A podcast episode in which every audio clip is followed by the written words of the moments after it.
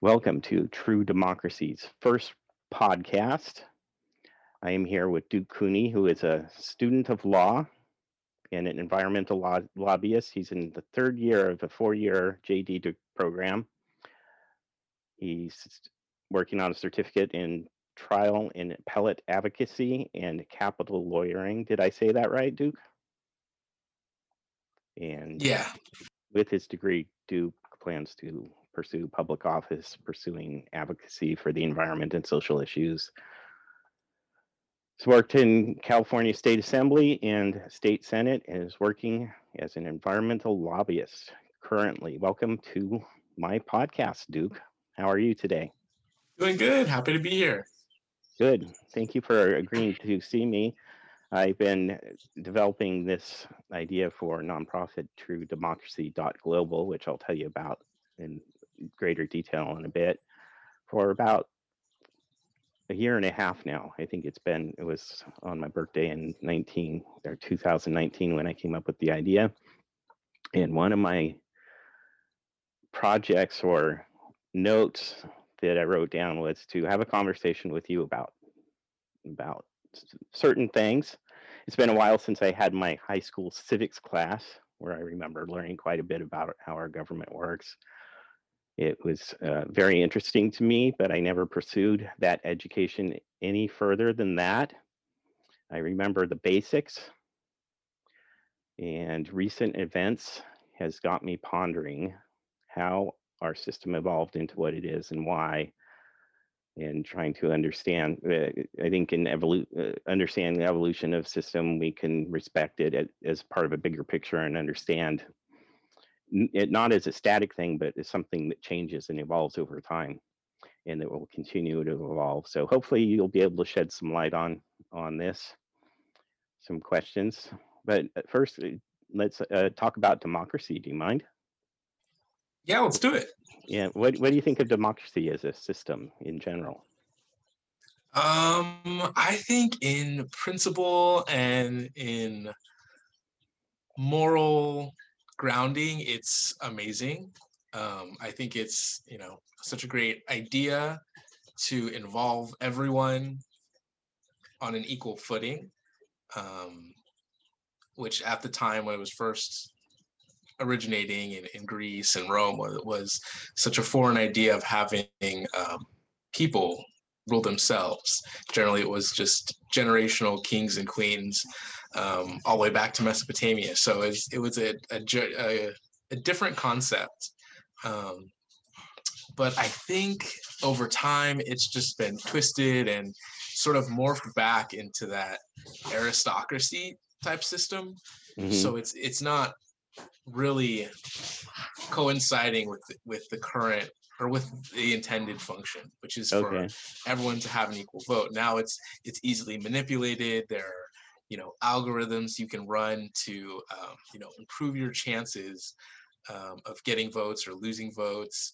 Um, so it's it's very you know mechanical now. I, I feel like you know, democracy has turned into data points. Uh, do you, how how are these uh, um, algorithms run? Do you know anything about them?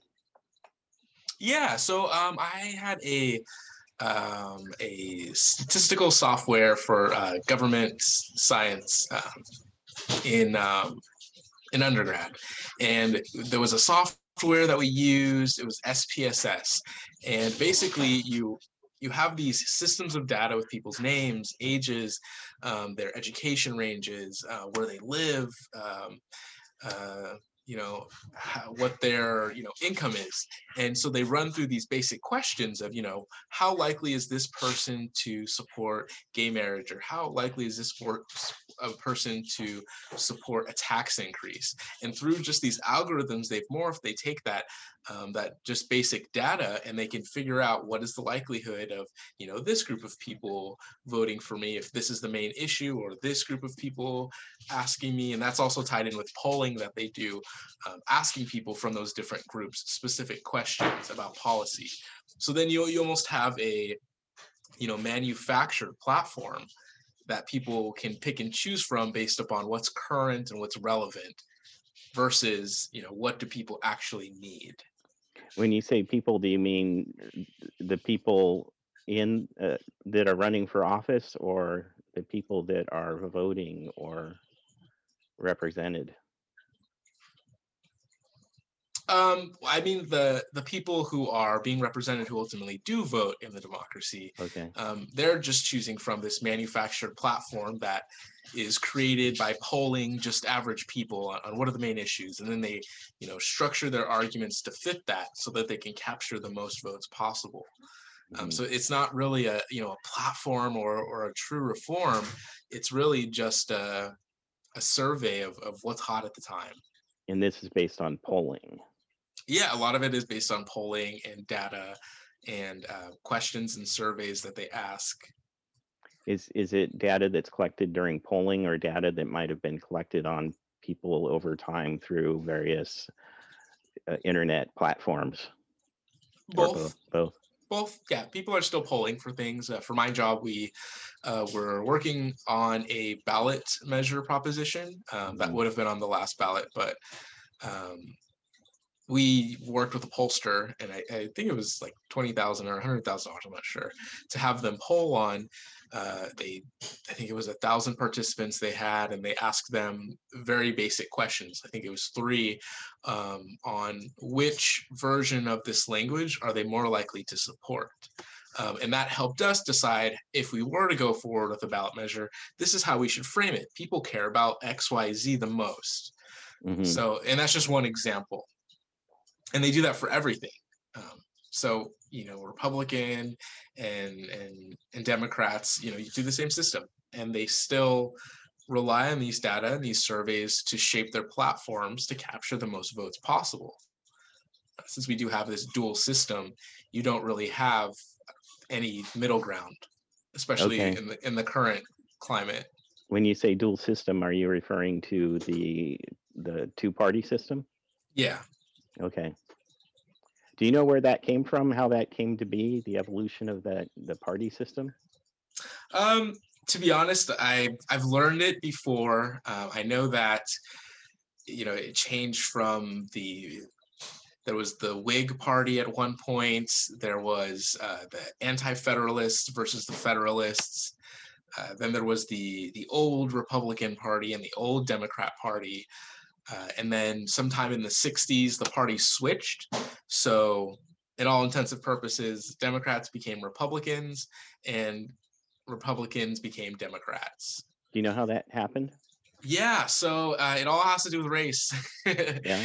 yeah, so during the um, the civil rights movement under Lyndon B. Johnson, um, there were obviously you can assume fierce opposition to having any sort of civil rights bill, especially from the um, the Dixiecrats, so the Democratic senators from the South. So what ended up happening is they moved forward, this legislation happened, but all of the Dixiecrats left the Democratic Party and went to the Republican Party. So uh, there was a massive shift politically there, and the people followed suit, and the platform adjusted to the new wave of people joining them who happened to be more conservative, a little bit racist, um, and against civil rights for Black folks. So you know, you hear a lot of people reference, especially modern day Republicans, over the party of Lincoln, but mm, at some point you you really switched and moved away from that because the party switched. So if Lincoln were alive today, likely he would be a, a Democrat. What we know is a Democrat. I see. So was this sort did, was this sort of a natural process that just occurred, evolved naturally? No, I think uh, in in any case, it's always huge events that make drastic changes that no one can predict. No, no one assumed that the Democrat, the Democratic senators would really leave the party over this, Uh-huh. uh, but they, but they did, and because they did, the people who vote for them did, and so you see a shift away from having any Democratic se- senators in the South uh, to having Republican senators because they change parties, I and it, and yeah, So that does actually sound to me like a, a natural process. It wasn't contrived or anything. It just Mhm. sort of evolved based on whatever okay, whatever uh, um, precluded it anyway. Mhm. Okay, back to democracy. Do you see any limits to democracy that might make it a, a non-viable solution for government in in in certain cases? Um, I would say the limit of democracy is is truly ensuring that everyone has a voice in politics. hmm It's not really possible outside of having them cast their vote for someone to speak for them.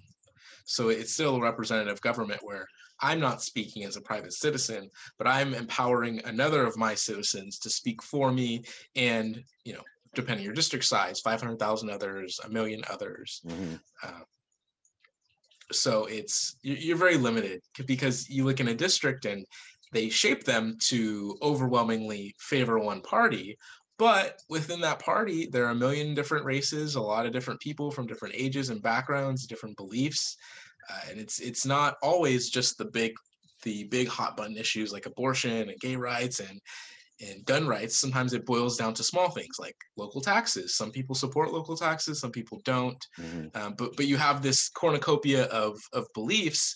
Where your representative has to vote on things and they can't always do what you specifically want so in that case you know you're somewhat having a say in who gets elected but you're not really having your voice hmm be represented all the time. It might be considered at one point but is that really democracy? Does everyone really have an equal say? Hmm So, okay, so, so um, our current government with this representation system, uh, do you think it's a good representation of democracy? It sounds like maybe not.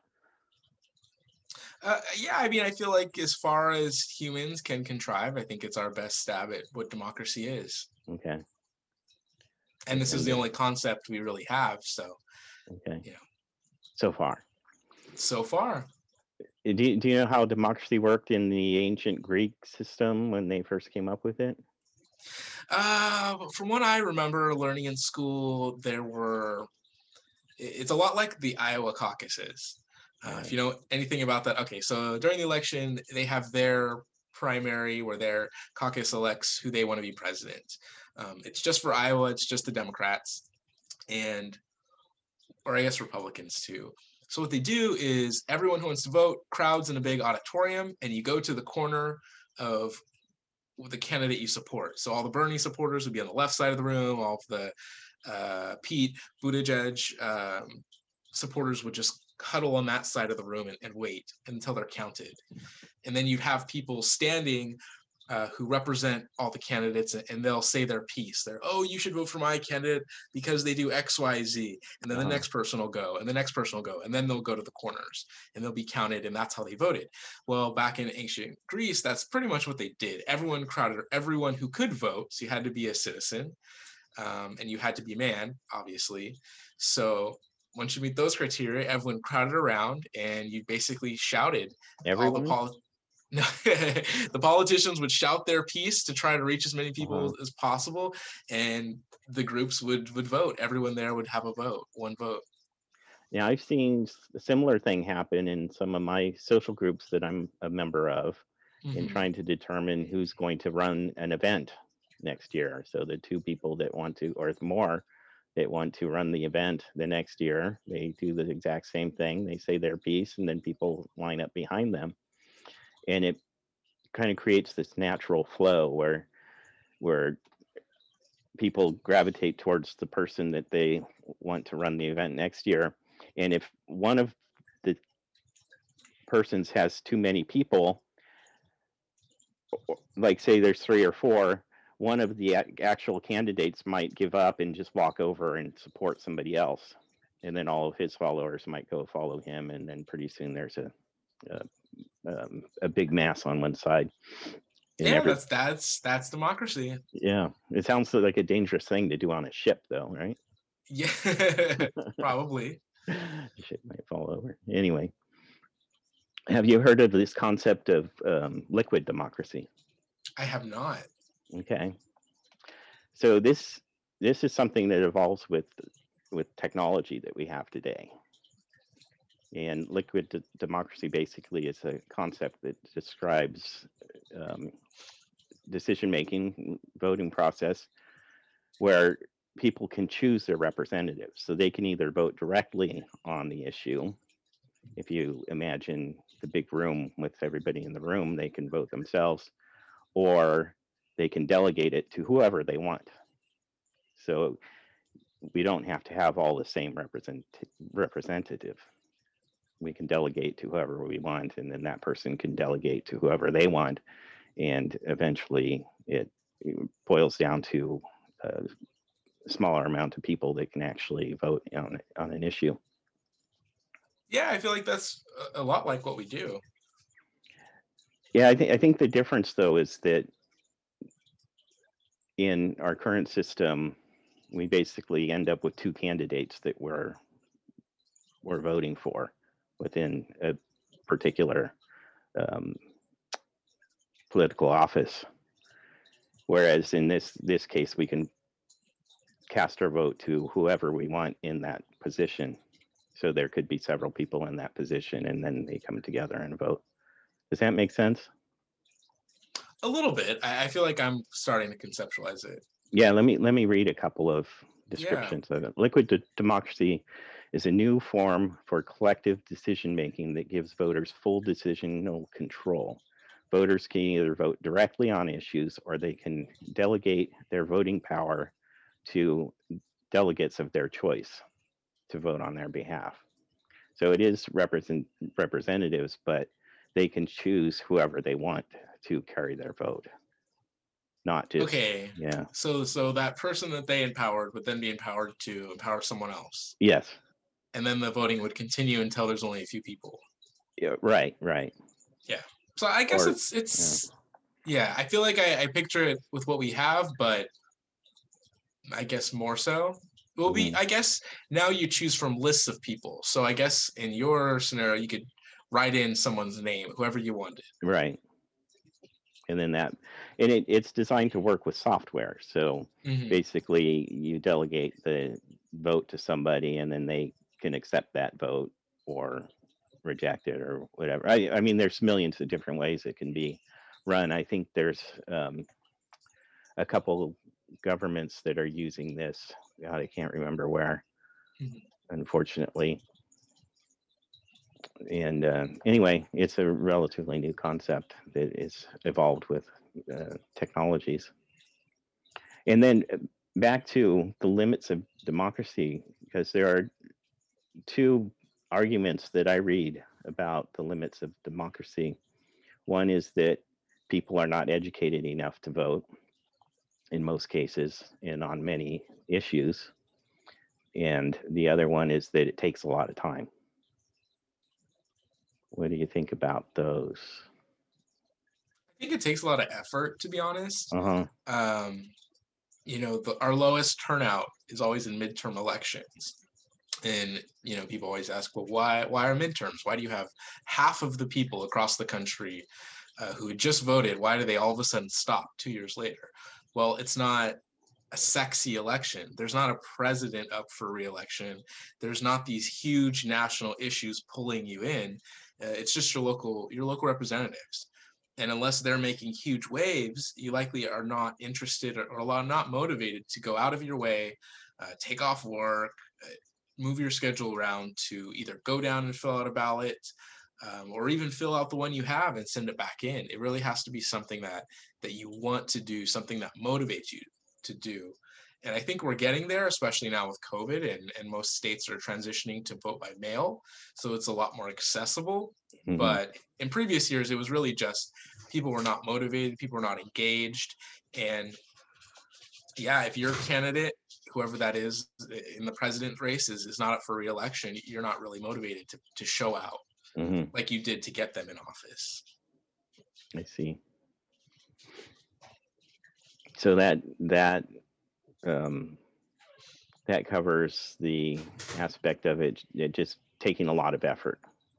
yeah i think it's effort honestly i don't really think it's education Uh-huh. um, I think most states have made it pretty simple on the process. Sometimes getting the documentation to uh, become a voter is difficult. Sometimes, if you're homeless or you don't necessarily have a current address, uh, there are a lot of states that have me- mechanisms that'll just take you off the voter rolls. So you might think you're registered to vote because you voted four years ago, but because you changed addresses and you didn't update the, the state, you now are ineligible to vote and you don't have same day voter registration. So now you just have to sit out of the election.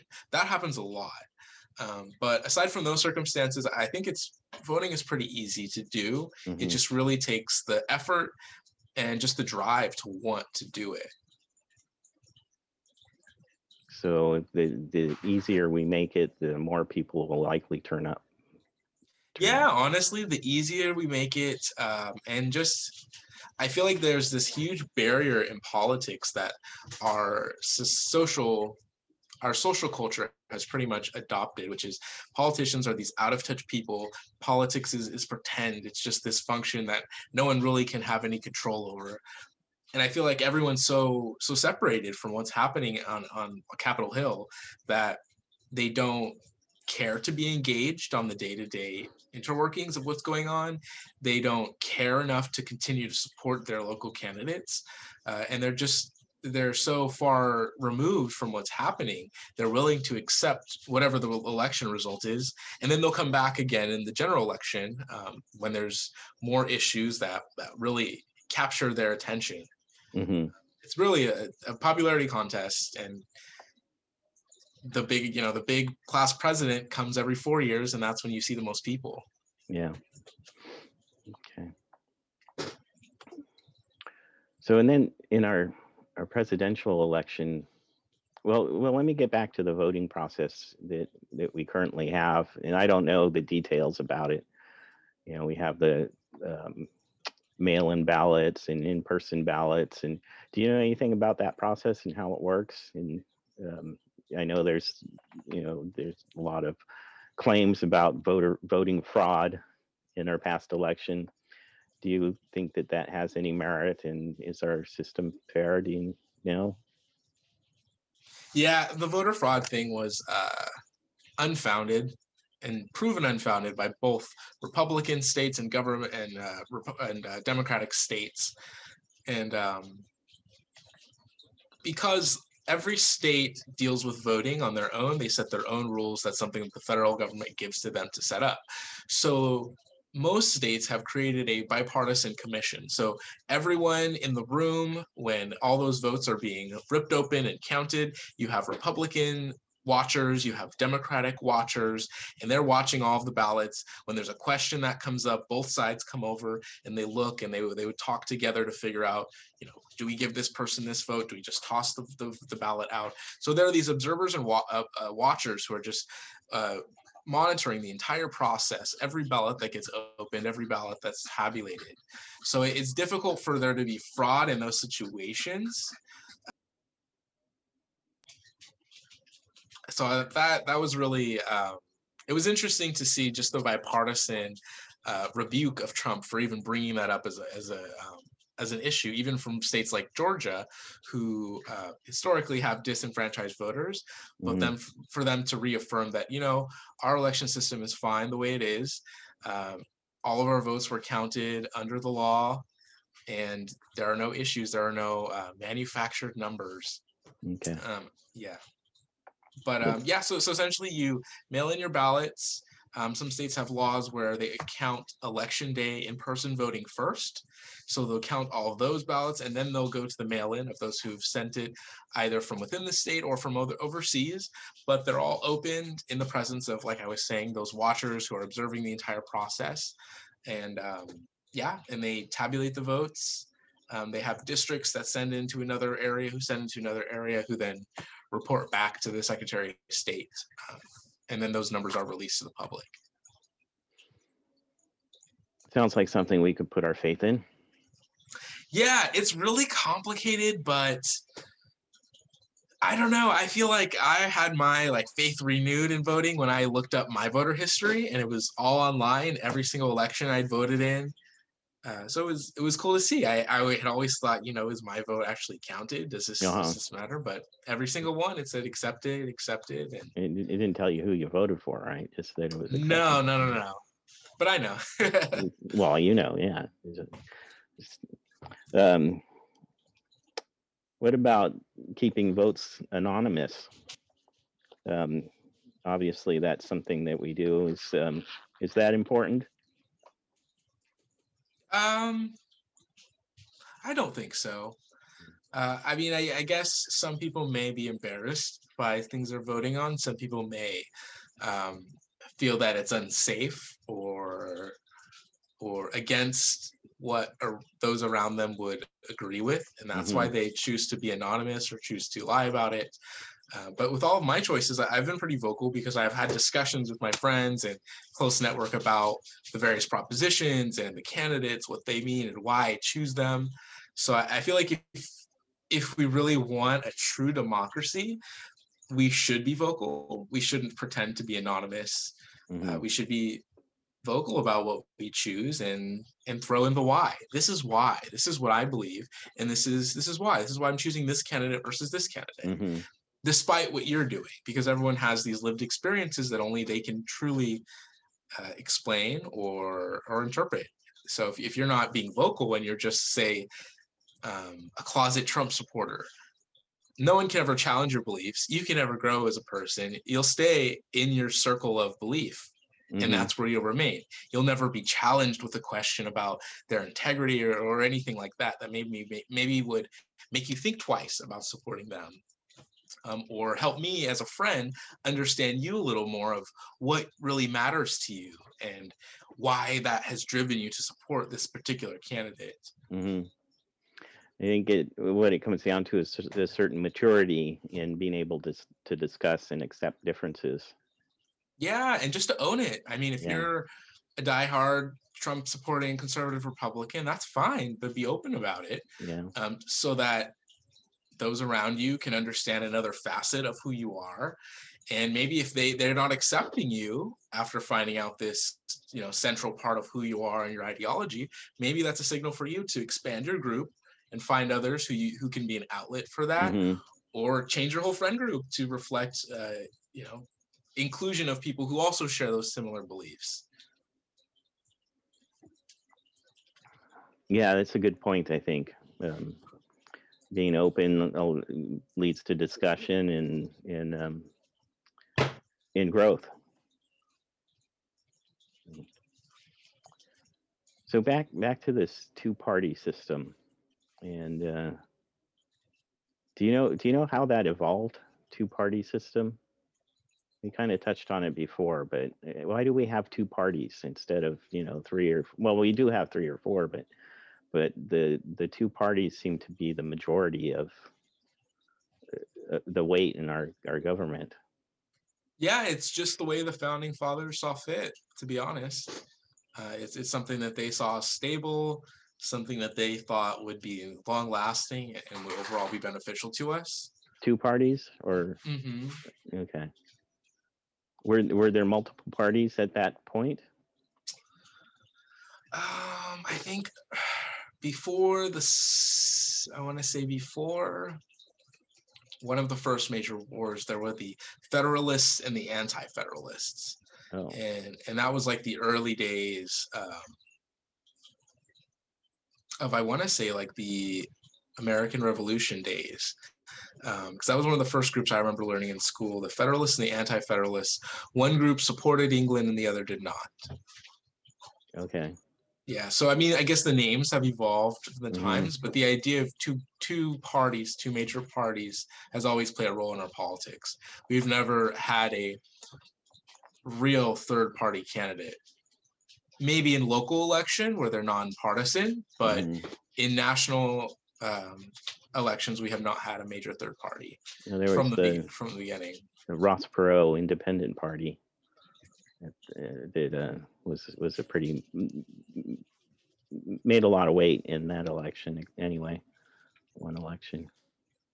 So why why do you think the two party system was favored by our founding fathers? I don't know, to be honest. Um, I think that they had seen a parliament that maybe was as fractured as it is now with, with all these different uh, groups vying for power of this single legislature. Um, and they found it to be simpler, something that could balance and, and just have this sort of duality. Um, I'm not too sure. I, I feel like if I could reform the system, I would probably try to incorporate a lot more beliefs than they did. So Mhm. maybe that that had something to do with it. You know, at the time, who's what real ideology were they favoring? You know, if you weren't a male, you weren't of a certain age, you weren't landowning, you weren't white, you didn't really fit into the conversation of what is democracy, what is America going to look like. So, with only the beliefs of that select group at the time, they probably figured this dual system would be fine. Mhm. When I think of it, and I'm thinking you have to incorporate women and people of different races and ethnicities and cultures and religions, if you truly wanted to serve everyone and have this inclusion of voices, you'd have to have multiple parties that have at least some say in how government functions. And at the time, maybe they didn't really have the need to account for that. Uh, even the modern day parliament has uh, two major parties, although there are other smaller um, faction type parties that have maybe two or three seats in parliament. Uh, but then you have those two major parties that always have the, you know, 150 seats and to 150 seats, and then the five or six lesser parties have two or three seats in parliament. But those who make decisions are always those top two biggest ones, Mhm. or those who just overall have the plurality or majority of the legislature or parliament. So yeah, sort of a long-winded approach. I think that they just were satisfied with with having just this opposing force of you know overall Republicans versus Democrats. Our beliefs aren't too much different, so it's not going to make a huge difference. We don't need to create room for additional viewpoints. Mhm. I think what you said is our beliefs aren't that different at that time. It, it seems, at least in- in today's world, the beliefs do seem very different. And that's uh, really polarizing and um, it seems um, dangerous and, and uh, without a solution as, as well. Mhm. Do you, do you imagine like a no party system might work? No, I don't, because a no party system are local elections, because most of them are nonpartisan. Mhm. Everyone just runs. In California, it's the top two pri- primary, which whatever top two candidates, regardless, Republican, Democrat, those two move on to the general election. I think I lost your sound a little bit. Oh, can you hear me? Yeah, that's a little better. Don't know. Okay. Yeah, so I was just saying that um, we have a two part two top two primary system. So we have our primary election.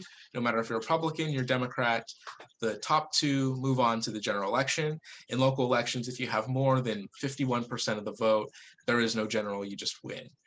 But what happens is candidates will run for local office, say sheriff, um, local board of supervisors, city council, um, and they won't have to state whether they're conservative or they're progressive.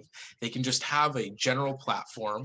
And what you ultimately get is a candidate who maybe seemed to fit your ideology during the election, but in reality, they still favor one of those two polarizing areas of our, our government, which are you're either really conservative or you're really democratic. There really is no middle ground. So even if you look at some of these nonpartisan local government structures, you can tell who the Democrats are and who the Republicans are by the way they vote. They all vote together. Mhm. And there it's it's difficult for there to really be a, a too expansive of an idea of this dual system of government because it, it's boiled down to just those two solid things. You know, what does it mean to be progressive and, and more democratic? And what does it mean to be more conservative and more fiscally responsible often when it comes to be more conservative. Um, so it's it's difficult because even if you don't say what you are, you still will reflect that in the Mhm. way that you represent us in government. And I don't think that shielding us from the information of which party you largely associate with uh, will benefit us at all as voters, because then we'll really be in the dark. Because you could have even in Sacramento, uh, we have this a huge diverse population. We're really progressive, but you have a majority on our board of supervisors who are conservative Mhm. and there's one swing vote and he's he ran as progressive but he makes conservative votes so you have candidates like him who take advantage of the fact that they don't really have to choose a party so they don't have to really associate with any platform list that you may you may like and you may understand as someone that that thinks like you. Like you have your democratic platform you have your republican platform and one favors tax increases the other the others does, doesn't more social programs less social programs. So and i feel like once you tell someone oh i'm republican you can you already start to formulate okay but what does that mean? What sorts of things are you for? What sorts of things are you against? Um, and i think that having the identification helps. Mhm. I think that once you're in government though i don't think you should be required to vote with your party Oh, is is that the case? Largely, yes. Um, especially in the state legislature in California, but more so in Congress, in Are the they- Senate. Required to, or is it just like a social norm? Mm, I think it is a norm of their position, and it's it's obviously is not a written requirement because technically there are representatives and they're free to do what we want. Uh-huh. But if you want to get agenda passed, you have to have a majority of votes, and that requires your entire caucus of people to vote as one. And in in the uh, current House, there's about a three-member difference. So Democrats can only pass things if they convince every single one of their Democrats minus three people or two, I guess, for them to move legislation. So you need all of these hundreds of people to come together and agree on these singular issues. Otherwise, nobody's going to get anything done. Unless if some of the Republican side agrees with it as well. Exactly. So the same uniformity in moving legislation is completely reversed in the blatant uh, opposition to everything they're doing. So you'll literally have votes that are 100% party line, all the Republicans and all the Democrats. And you think, like we talked about earlier, you know, can this democracy work? Well, not in that case, because you have your representative voting with their party Mhm. versus voting for things that may benefit the people in their district. Right. Maybe maybe they want free health care. Maybe the people in your district probably could use early childhood education for free. These these huge issues, but because they belong to a particular party, they're not allowed to vote for that type of things. And you have this dual government that's 100% in opposition if the other one's for something. You have no bipartisanship Mhm. and it's it's sad and it's it's sh- there shouldn't be allowed to be party leadership in in any government really because then you have the same system of three or four senators who are senior getting to decide what legislation moves forward what people can and can't vote on and what pieces of legislation they will give them a choice to vote on so even even if you get elected in, as a senator or a congressman you're still finding yourself into another structure of uh, responsibilities and obligations to your party. So if you want reelection dollars, if you want to be supported in your candidacy, then you have to play ball. Otherwise, you won't have access to their resources. And that comes with being a part of the party. And that's another reason the two two party system is so ingrained in our in our uh, democracy is because of the money and the resources and the power. They've pull, pulled everything down to a science. Like these two major parties know how to get voters, they know how to pull together a platform, and they know how to be successful. I agree with you. It sounds sad.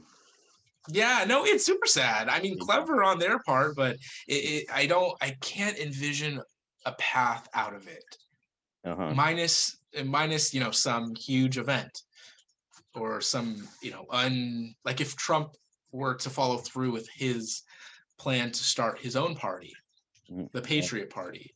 So you think of every Trump supporter who who is a diehard Trump supporter, may have voted Republican their whole life. Now they're shifting to this new party. So they're only going to support candidates who are on that platform. So then you could have the emergence of a third party, and maybe they'll win some seats like the Tea Party did uh, in I think it was 2009 that era. Mhm. But even the Tea Party was eventually voted out of office. I see. Yeah.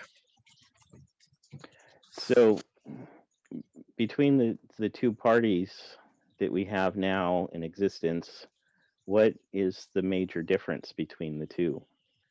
Not getting into specifics. Uh, I think just in general, you can describe the two parties as progressive and conservative. But what does that mean?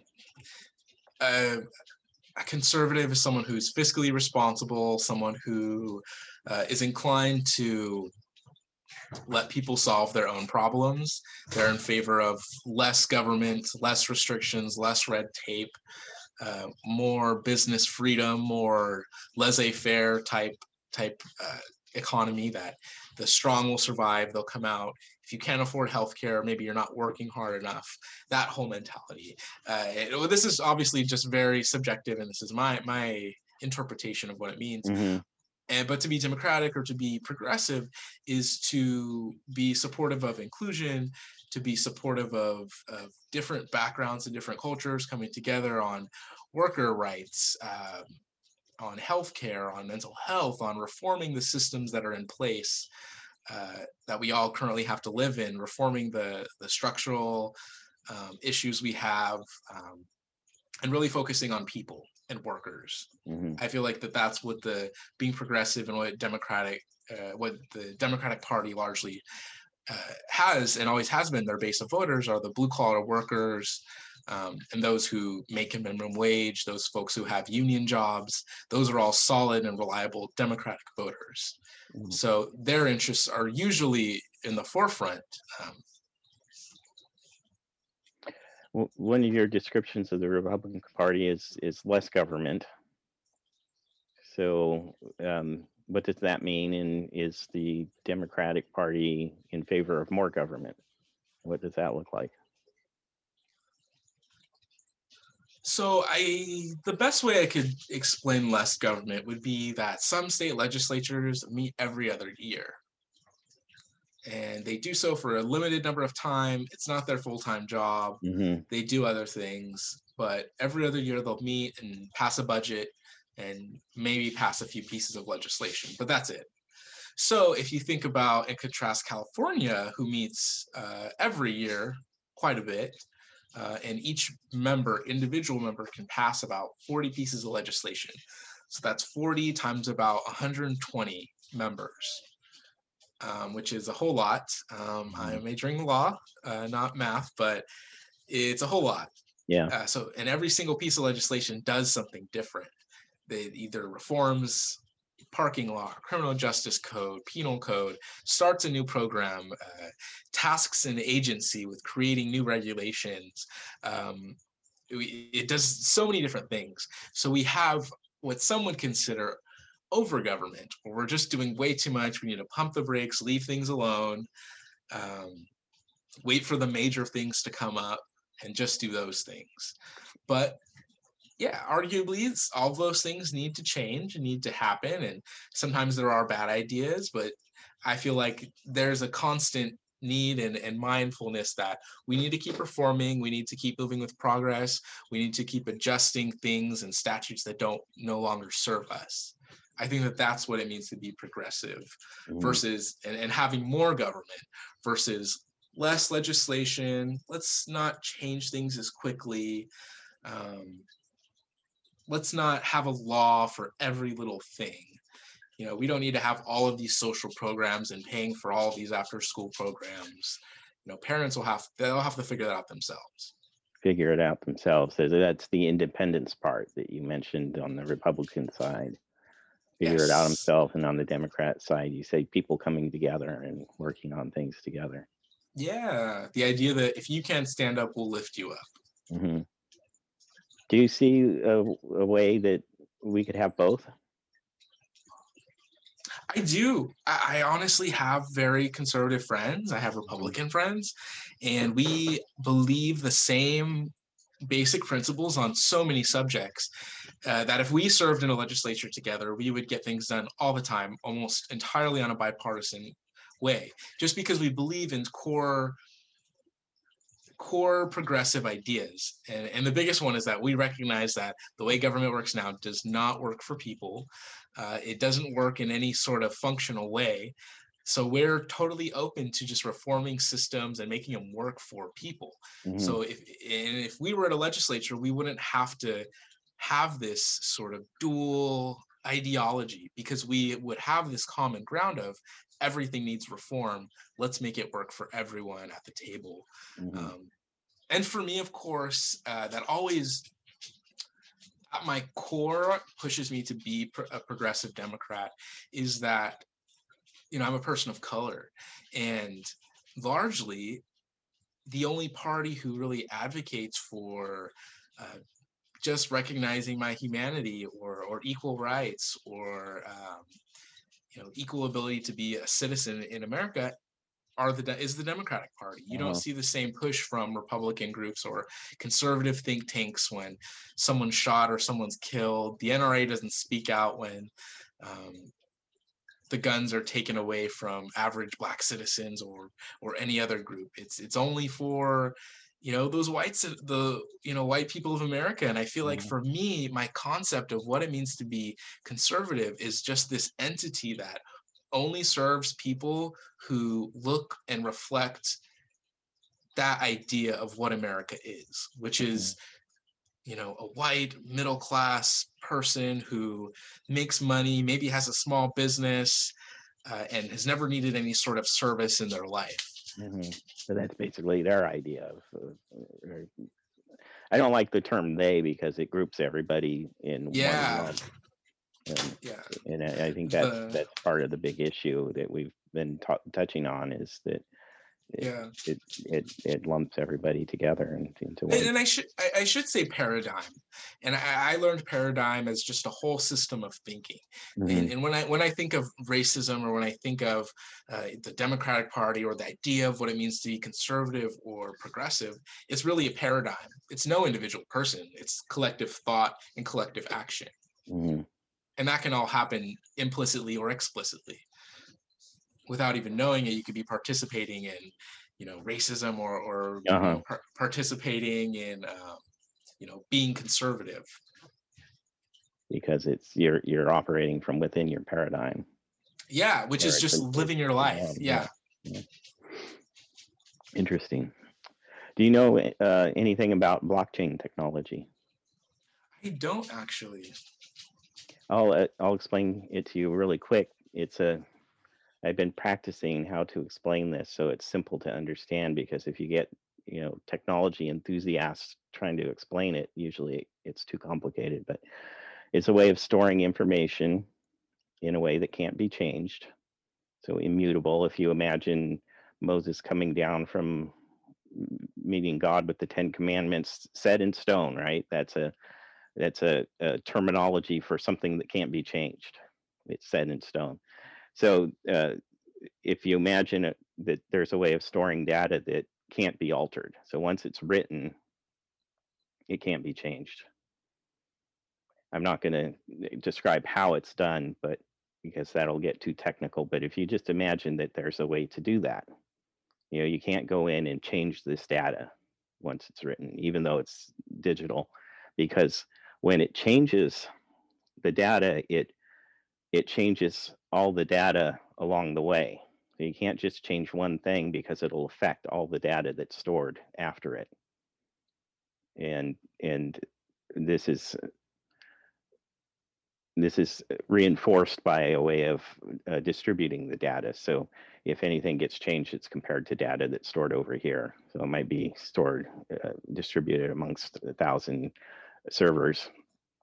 And in order to change something, you'd have to change it on uh, every server along the way. So, so immutable data is one aspect of blockchain technology and the other is decentralized. It it doesn't need anybody to to maintain it or or store it or keep it.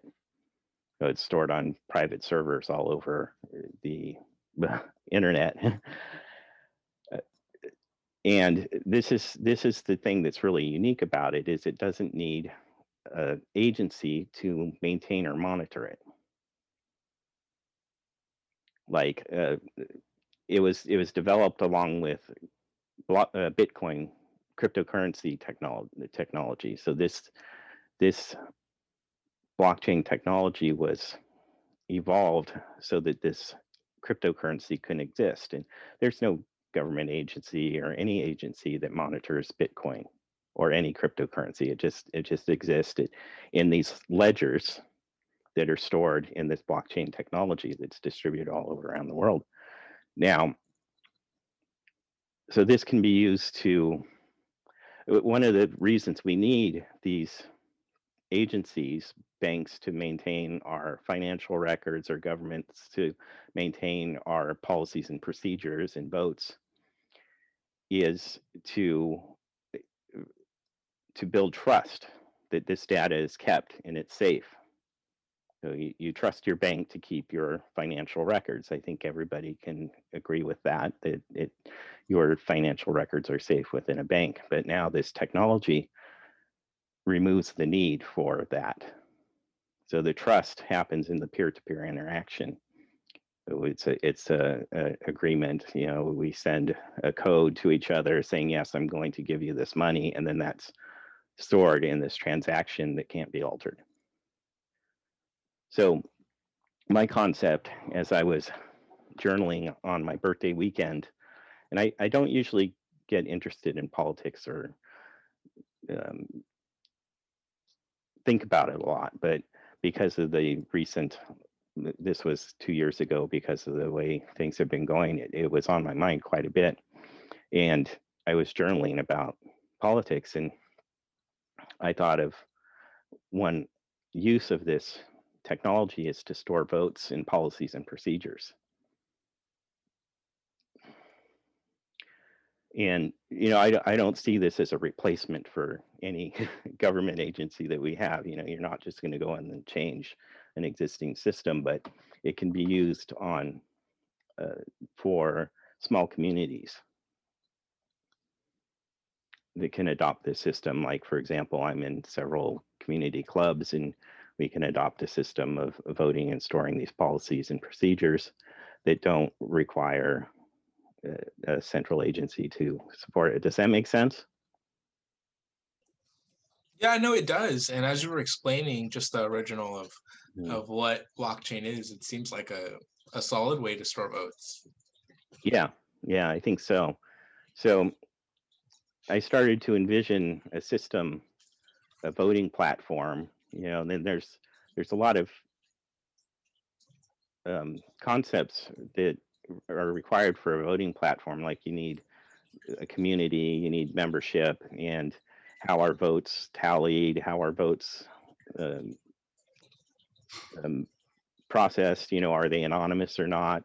And there's all these different ways of creating this system, and that introduces in itself bias because whoever's programming or designing it determines how it's going to work.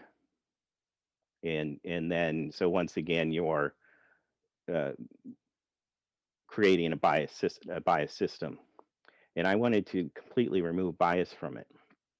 And the only way i could think of doing this is that you have to have a little bit because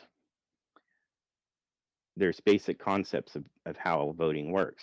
You know you need a community and you need members that are allowed to vote in that community you need policies and well candidates to vote on and then you need a way of voting and in a way of tallying the votes so these are the basic concepts. And i started to envision that um, little programs can be created to do this in different ways. So the community that adopts this platform can vote on how the platform works they can they can vote on how membership is is determined in their community, and they can vote on how votes are cast. You know, is it done anonymous, anonymously or not, and how the votes are stored and how the votes are tallied. So all of this can be shaped by the community based on voting.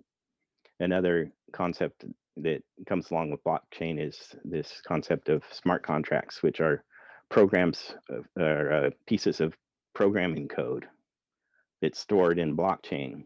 So this this group of there this this batch of code is because it's stored in blockchain it can't be altered. So it always functions the same way.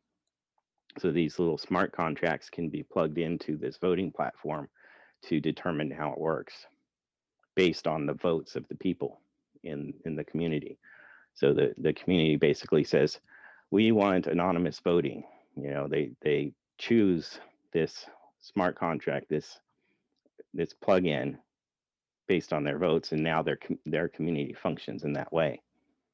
And and uh, so that's when i came up with the idea for a true democracy because this gives this gives the people not only the power to to vote on their policies but also how the voting happens within their community and um, so that's that's my concept Yeah, it's interesting. Um, I feel like there are times when local politicians will try to include people. Um, I remember Vallejo put on the had like a local online ballot for Uh-huh. citizens to choose what they wanted certain funds to go go for, um, and whatever the majority of those people who responded did, then that's the what, they used the money for. okay this when was this done Um, yikes! A few years ago. okay did it work I out remember it did. I mean, I, I don't. I'm sure it wasn't a huge uh, response that they got. Um, I'm sure now in, in the COVID era, they would get a lot more people responding and have giving feedback on where to use funds, what policies Mm-hmm. to, to incorporate. Yeah, that's basically the concept. And Mm. I don't I don't picture this as a replacement for, you know, whatever system we have. You know, you're not going to go in and change something overnight, but it's something that can start in small communities and and evolve from there. Mhm.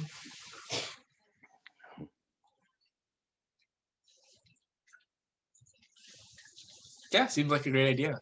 Yeah, we'll see. um yeah it'd just be interesting to like mm, to distribute it i Yeah. feel like there would have to be definitely marketing and communication um, just to get people actively involved um, but yeah Yeah. it, it could definitely move forward Yeah, we'll we'll see how it unfolds from here. I'm going to um I've been working on it very slowly because I got a lot of other uh, things to work on in my life and but I'm making progress and this podcast is is a part of it.